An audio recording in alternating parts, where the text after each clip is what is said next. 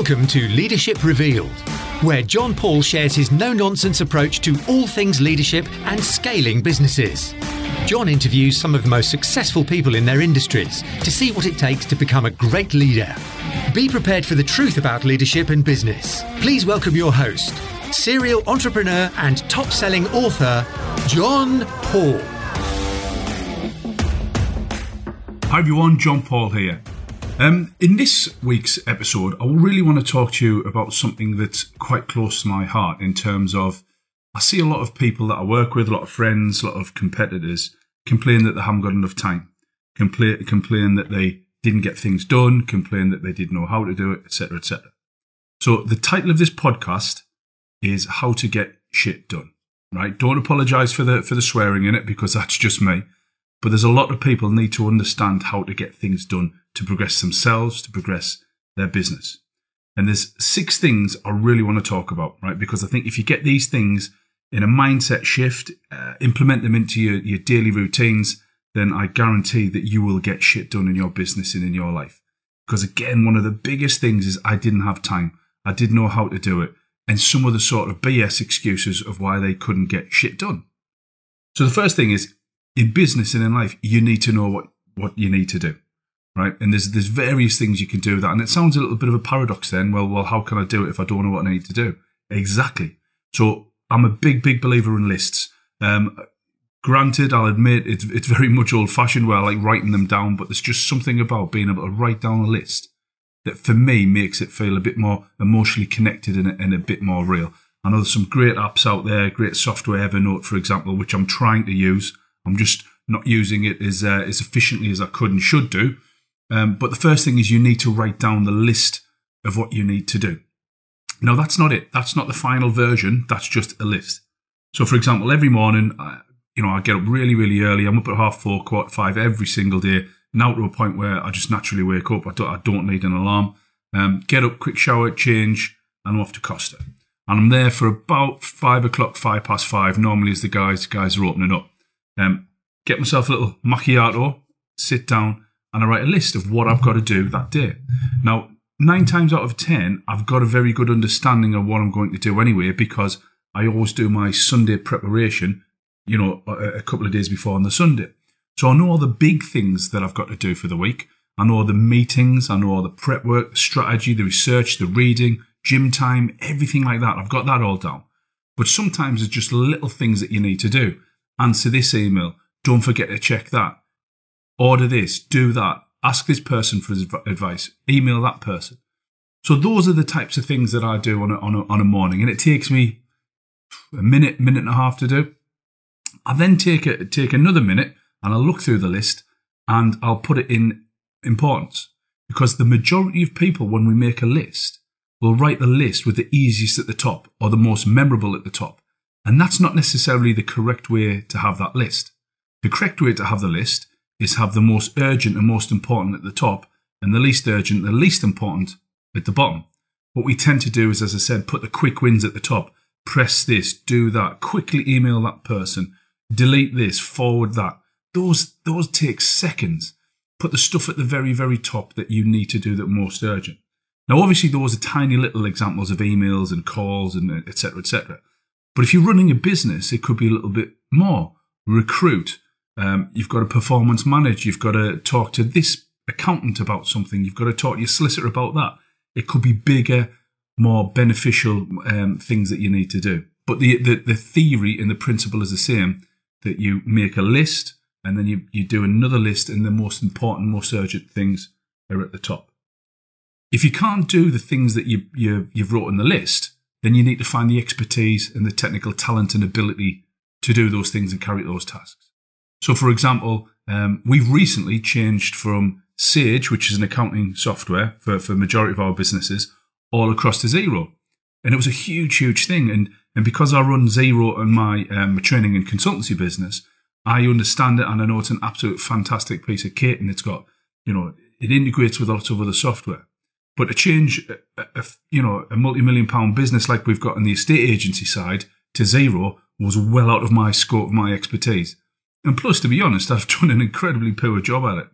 So even though um, the to-do list that was very, very top uh, top of that list, it was a quick email to a, a guy that we know, um, James Grew. If anybody's listening, he's a fantastic guy in Xero, and he's come in and he's absolutely just smashed it out the park, and he's done it inside two to three weeks for you know a quite a large business with a lot of transactions. So we found the expertise. So that's how I got shit done in that regard. We know what we needed to do. We made a list. We put it at the top because it was urgent and it was important and then we we we sort of uh, delegated that to somebody else to do. The second thing is I want to say that getting shit done is not linear. You can do several things at once, so it's not as if you have to do this one thing, then you get to the finish line, then you do another thing, and then you do another thing, then another thing. An example of this is some of the people that we work with, and we look at their businesses and we try to implement the agency roadmap. So that's for those of you who are new to the podcast. Those are the nine things that if you put in your business, and it doesn't matter what industry you're in, you will have a damn good business. So one of them might be uh, KPIs, another could be financial management, another one could be systems and processes and procedures. Now, you don't do all the systems, then you do the KPIs, then you do the financial management. The first thing that we always look at is the values of the person running and operating the business, the, the business owner, the leader. At the same time, um, I like to look at the financial management because the majority of the financial management, i.e., your P&Ls, your balance sheet, your cash flows, the business owner or leader is not going to do. We're going to su- uh, subcontract that out and delegate that to a very good bookkeeper or an accountant. So whilst at the same time we can be working on the values, we can be working on the financial management, which frees us up to potentially look at something else. It could look at the management systems or training and development. So getting shit done doesn't mean it's linear. It doesn't mean you do one thing, then another, then another. You can have two, three, possibly four things on the go at any one time. My personal preference is I don't like to have any more than three big projects on the go at one time. Ideally, two, but three is, is, a, is a maximum. So, for example, we're in talks with quite a large uh, state agency. Um, I've also got some, some big stuff going on within the business. Um, and then I've got some stuff going on with the training consultancy arm of that.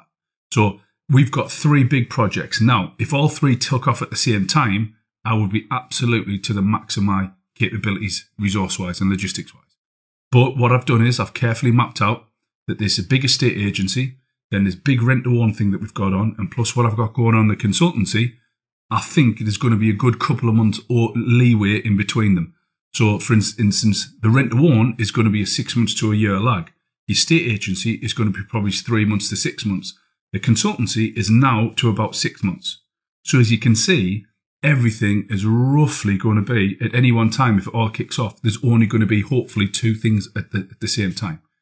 And even if something is pulled back and all three happen, then the first one might actually be finishing a lot quicker, um, thus to hopefully free me up to be able to do the two at any one time. The third thing is you need to be disciplined. You need to be absolutely precise in everything you do and do not waste any time. Being efficient and effective in time management is probably the biggest skill that a business owner and business leader should and could have. That and, and communication skills as well. So, how do you become better at it? Well, firstly, you need to diarize everything, literally down to 15 minutes. So, I have in uh, every Monday morning, I do this podcast and I put in about an hour. Now, it only takes me 10, 15, 20 minutes to record it. it takes me five to 10 minutes to upload it and get it, get it off to the editors. But I've got a good half an hour where I've got 10, 15 minutes either side, just setting up my equipment, just chilling out, going over my notes. Because again, I, I diarize at least an hour to research whatever I'm going to talk about. Now, in the main, it, it pretty much comes off the cuff because I've been living, breathing this stuff for years and years and years. But I still like to put an hour aside to be able to research stuff. Now, if I get it done in 15, 20 minutes, then I've gained back three quarters of an hour. And that's cool. I can put in some other sort of uh, strategies or tactics that I can use research wise um, in the in the, the spare 45 minutes. But the point is, I've diarised that, that hour to be able to research for the podcast. So everything in my diary, everything in my business life is diarised. And what that allows me to do is, is set expectations as well. So if anybody wants a phone call, I'll say, well, I can fit you in between this time and this time. I've got 15 minutes. I've got 10 minutes. When I speak to people, I say to them, you know, hi, how are you doing? We've got 15 minutes. How can I help? So it's very precise, straight to the point. There's no messing around because time is one thing that no matter how good you are, you cannot get any more of. Now, it sounds very cliche, um, and I do appreciate that, but it's absolutely true. You need to have the same amount, you've got the same amount of time as everybody else. So people, and people don't respect that as much as what you like to think. People want to connect with you, and that means chatting shit and talking 10, 15, 20 minutes about the weather or about your favourite football team because they want to connect with you. And it's not being rude by saying, look, uh, John, I've only got 15 minutes. How can I help? It's just been very efficient and precise with it. Now, I read in one of Donald Trump's books that he's got, he diarizes 15 minutes per call, per meeting, or whatever. Now, you can have multiple chunks of those meetings. You can have half an hour, 45 minutes, an hour, two hours. But if it's two hours, then it's eight lots of 15. But what he does is he says 15 minutes per meeting, per um, interaction, if you like. And I quite like that. I don't like Trump, but I do quite like his theory on that because I think what it does is it, it sets those expectations with you, with people you're dealing with, and it will make you a lot more efficient. I also note and write everything down. I've got these lovely little diaries, little paper blanks. Um, and again, for you tech geeks and IT geeks out there, I apologize. I am trying to go a little bit more tech on this, but again, it's just something about having, you know, a lovely diary, it's smelling notebook and you, you write things down. I feel a lot more connected to it. And I've got them up on my shelf. I'm just looking at them now in my home office and I've got stickers on them to say what they are and they're all, they're all tagged up and stuff. So for instance, when we've bought um, businesses before, I'll have one dedicated to that. Again, I've got all the um, the P&Ls and the cash flows and the due diligence stored in the cloud, but all the day-to-day interactions of he said this, she said that, we were going to do this, this never happened, that never happened. That's all noted down in my diary. So again, by noting things down in the diary, I can go back to it, and I do on a monthly basis go back to my previous month to see what went well and what didn't go well. Effectively, I'm auditing my month, and by doing that, I can see what I can improve on. So the fourth thing is you've got to be realistic. You can't do everything, guys. Literally, do not try and take things on that you're not technically good enough to do and that you don't really, really, really enjoy it. Now, there is a caveat on that. Now, sometimes you need to do things you don't enjoy. But when you get to a point where you can delegate it or you can subcontract it out, then I highly recommend that you do. When we first started off this state agency, I had to write the systems. Now, I absolutely detest writing systems and procedures. And everybody thinks I am Mr. Systems and I, I write them and, the, you know, I can just click my fingers and, you know, they're all written. Couldn't be further from the truth. The point is, I had to just knuckle down and just get on with it. And I had to just write all the processes and the procedures. And I, I absolutely do not like the detail stuff. I am not a detail person.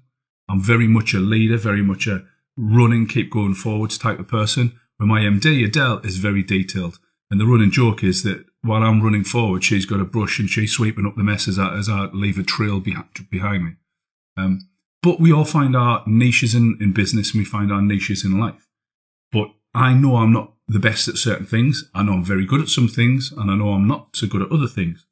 So what I try and do is, is balance that with if I'm trying to come up with something that I'm not very good at, is try and bring along the expertise and the technical ability who are better than me at that. So an example is when we're going to look at a business to acquire, I know I'm very good at making relationships. I know I'm good at communicator, sort of the strategy and, and negotiate and all that sort of high end, top level type of stuff. But when it comes down to the due diligence, I know what to do. I know what we need to look for. I know what questions to ask. I'm just not that interested in it. And if I'm not interested in it, then I'm not going to do the best job I possibly can. Now, if I didn't have the size of the business I do have, I would have to do it. And I have done that on several occasions when we bought other businesses. But when I'm fortunate enough to employ people to do that for me, then I've got to be realistic and say they are better than me at that particular aspect. I'm going to let them do it. So also, I need to talk that not everything is going to go to plan when you do do um, when you're being realistic, and you, you, things are going to mess up, and people aren't going to do what they're meant to do, and things aren't going to happen. Again, we've had loads of um, issues with businesses, and we got right through to um, one particular business we are going to buy, and one of the questions was, um, "Have you ever gone bust before? Have you got liquidation, administration?" And it was categorically written, no, we haven't. Um, And then all of a sudden we found out they had gone um, bust quite a few times in, the, in, quite recent events.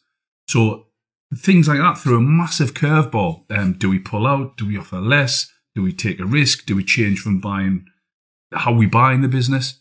Um, so you've got to just sort of be quite pragmatic about things, and you've got to think off the uh, think off the cuff a little bit. But also at the same time, everything in business is a risk. It's about a calculated risk, and you've got to take all the information and say, right, is it worth proceeding with? Is it not? How do we tailor this to our advantage?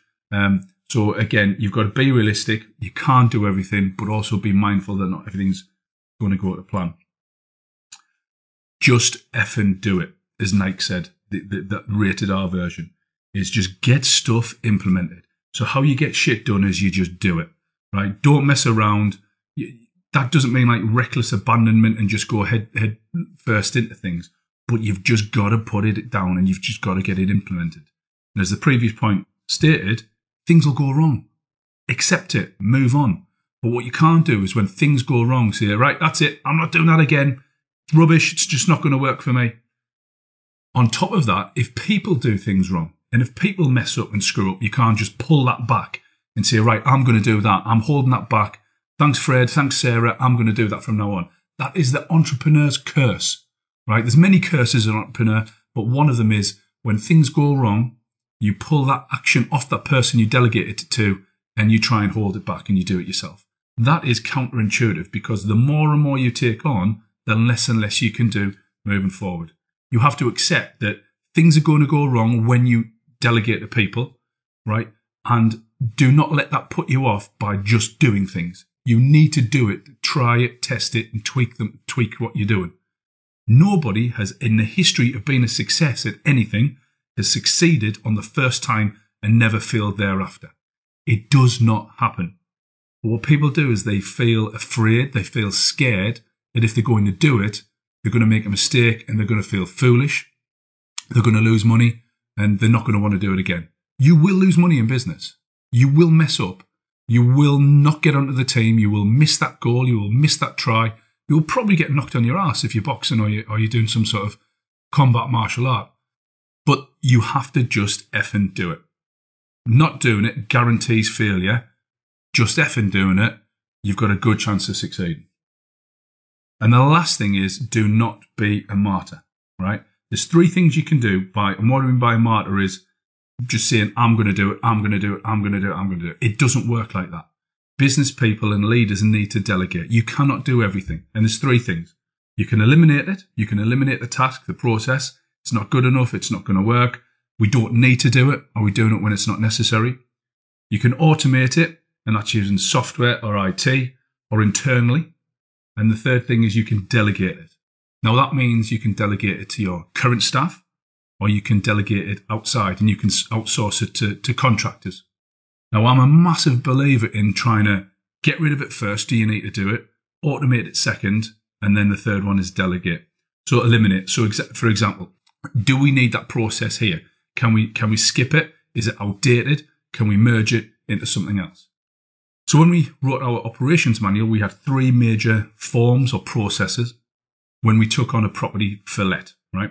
The first one was all about the property. The second one was all about the landlord and all the information we needed about the landlord. And the third one was all about the tenant. So we looked at it and it was like six pages between all three, and we thought, bloody hell, this is this is a lot to carry out. And the reason we thought that was that when we were auditing that file on, on a monthly basis, we're finding that a few of the little things were getting missed, nothing legal, nothing major, but they were forgetting to get somebody else to sign it, or they were forgetting to have this bit of paper in, or it wasn't dated, or they forgot this. It was it wasn't great. So after looking at it and looking at it and basically reviewing the whole process, we said, well, listen, I think it was seven pages. Let's see if we can shrink it. Do we actually need all that information? And it turned out we didn't really need it all. There was, there was a couple of things that were absolutely critical we needed. It was a legal obligation, um, compliance wise.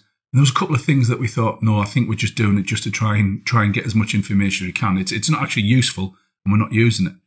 We also merged the two, the, the landlord and we merged the property documents or forms into one. So they were four pages and they went down to two. And then the, the, the other page was th- three, and we merged that down to two. So we went from seven pages down to four four forms or four four pages. So that immediately had a, a positive effect on the information that we're putting on. The staff felt great because they weren't just filling in for filling's sake. When we it, the, the it was better. The actual content was was um, uh, more correct. When we ordering it, was you know it was great. It was it was passing.